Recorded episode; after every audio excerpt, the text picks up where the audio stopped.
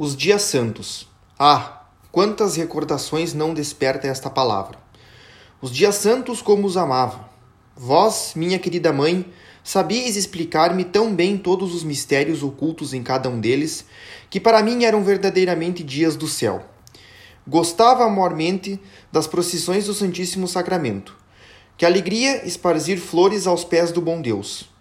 Antes, porém, de deixá-las cair, atirava-as o mais alto que podia e nunca me dava por tão feliz como na ocasião que via minhas rosas desfolhadas tocarem no sagrado ostensório. Os dias santos. Ah, se os grandes eram raros, cada semana trazia de novo um rito muito chegado ao meu coração. O domingo. Que dia grande o domingo! Era o dia santo do bom Deus, o dia santo do repouso. Primeiro ficava nanando mais tempo do que nos outros dias, e depois mamãe Paulina mimava sua filhinha quando lhe servia o chocolate em sua dormida, e ato contínuo a vestia como uma rainhazinha.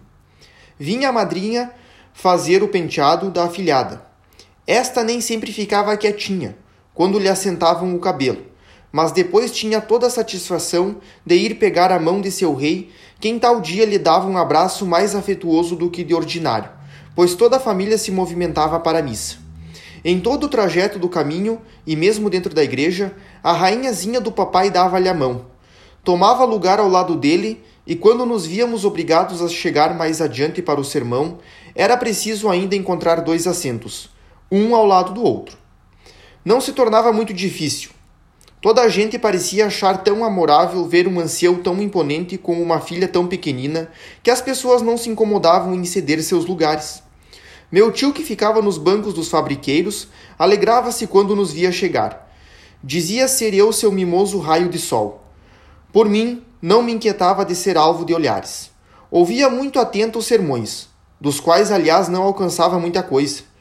O primeiro que entendi e que me comoveu profundamente foi um sermão sobre a paixão, pregado pelo padre Ducilier. Dali por diante entendi todos os outros sermões.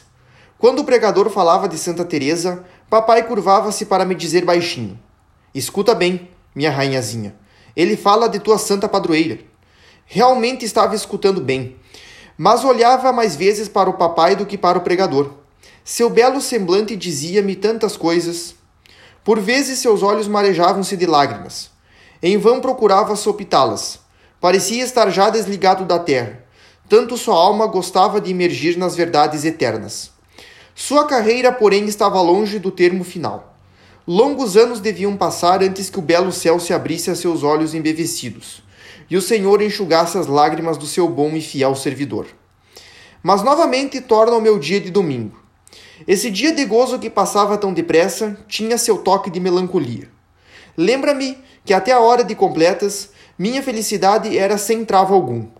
Durante essa hora canônica, vinha-me o pensamento de que o dia de repouso ia terminar, que no dia seguinte seria necessário recomeçar a vida, trabalhando, aprendendo lições, e o coração sentia o exílio da terra. Suspirava pelo eterno repouso do céu, pelo domingo sem ocaso da pátria.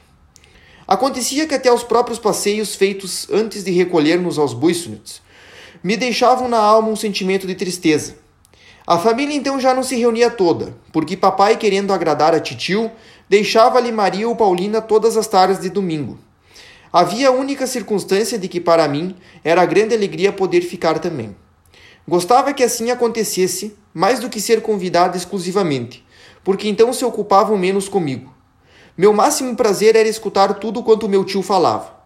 Não apreciava, porém, que me fizesse perguntas, e sentia bastante medo, quando me punha sobre um joelho só enquanto cantava o Barba Azul com voz formidável. Era, pois, com satisfação que aguardava a chegada do papai para nos buscar. Na volta olhava para as estrelas que cintilavam docemente, e esta vista me enlevava. Havia, sobretudo, uma constelação de pérolas de ouro que notava com alegria, por achar que tinha a forma de um T. Aqui ponho mais ou menos sua forma. Fazia com que papai a visse, dizendo-lhe que meu nome estava inscrito no céu. Depois, não querendo ver nada desta terra mesquinha, pedia-lhe que me guiasse. Então, sem olhar onde punha os pés, erguia a cabecinha bem alto para o ar, e não me cansava de contemplar o azul do céu estrelado. Que direi de nossos serões de inverno, mormente dos de domingo? Ah, como me era agradável! Depois do jogo de damas, sentar-me com Celina nos joelhos de papai. Como sua bela voz entoava canções que enchiam a alma de pensamentos elevados. Ou então, embalando-nos de mansinho, recitava poesias inspiradas nas verdades eternas. Depois subíamos para fazer a oração em comum, e a rainhazinha ficava só ao pé do seu rei, não precisando senão olhar para ele para saber como rezam os santos. Afinal, íamos por ordem de idade dar boa noite a papai e receber um beijo. A rainha vinha naturalmente por último. Para a beijar, o rei tomava pelos cotovelos e ela exclamava bem alto: Boa noite, papai. Boa noite. Dorme bem. Todas as noites era a mesma repetição.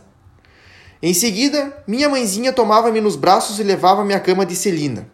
Então eu dizia: Paulina, fui boazinha hoje? Será que os anjinhos voarão em redor de mim? A resposta era sempre que sim. Do contrário, passaria a noite toda a chorar. Depois de me beijar, como também o fazia minha querida madrinha, Paulina tornava a descer, e a coitada da Terezinha ficava completamente só na escuridão. Por mais que imaginasse os anjinhos a voarem em derredor, o pavor logo a dominava. As trevas faziam-lhe medo, porque da cama não divisava as estrelas que fugiam levemente. Considero verdadeira graça que vós, minha querida mãe, me acostumastes a vencer meus temores. De vez em quando mandava-me de noite ir buscar sozinha algum objeto num cômodo distante. Se não fora tão bem orientada, teria ficado muito medrosa. Ao passo que agora é realmente difícil assustar-me. Ocasiões há em que indago a mim mesma como pudestes educar-me com tanto amor e delicadeza sem me deixar baldosa. Pois a verdade é que não me deixáveis passar nenhuma imperfeição. Nunca me censuráveis sem razão de ser, como também nunca voltáveis atrás numa coisa já decidida. Sabia-o sabia tão bem que eu não teria podido nem desejado dar um passo se me proibistes. Até papai era obrigado a conformar-se com vossa vontade. Sem o consentimento de Paulina, não ia a passeio, e quando papai dizia para eu ir, eu respondia: Paulina, não quer. Então ele ia pedir por mim. Para agradar-lhe, algumas vezes Paulina dizia que sim. Mas Terezinha percebia pela sua fisionomia que contra sua vontade. Punha-se a chorar sem aceitar consolo até que Paulina dissesse sim e a beijasse cordialmente.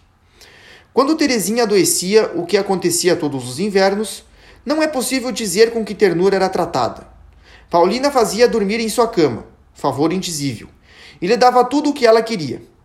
Um dia Paulina pegou debaixo do travesseiro uma linda faquinha que lhe pertencia, e dando-a à sua filhinha, deixou-a mergulhada num deslumbramento indescritível. Ah, Paulina! exclamou ela. Tu me amas muito para te desfazeres por mim da tua linda faquinha que tem uma estrela de madrepérola. Mas sendo que me amas tanto, farias o sacrifício do teu relógio para eu não morrer? Não só para tu não morreres, daria meu relógio, mas faria logo o sacrifício dele para ficares logo boa. Ao ouvir essas palavras de Paulina, meu espanto e minha gratidão foram tantos que não sei expressá-los. No verão, às vezes eu tinha náuseas. Paulina tratava-me ainda com ternura.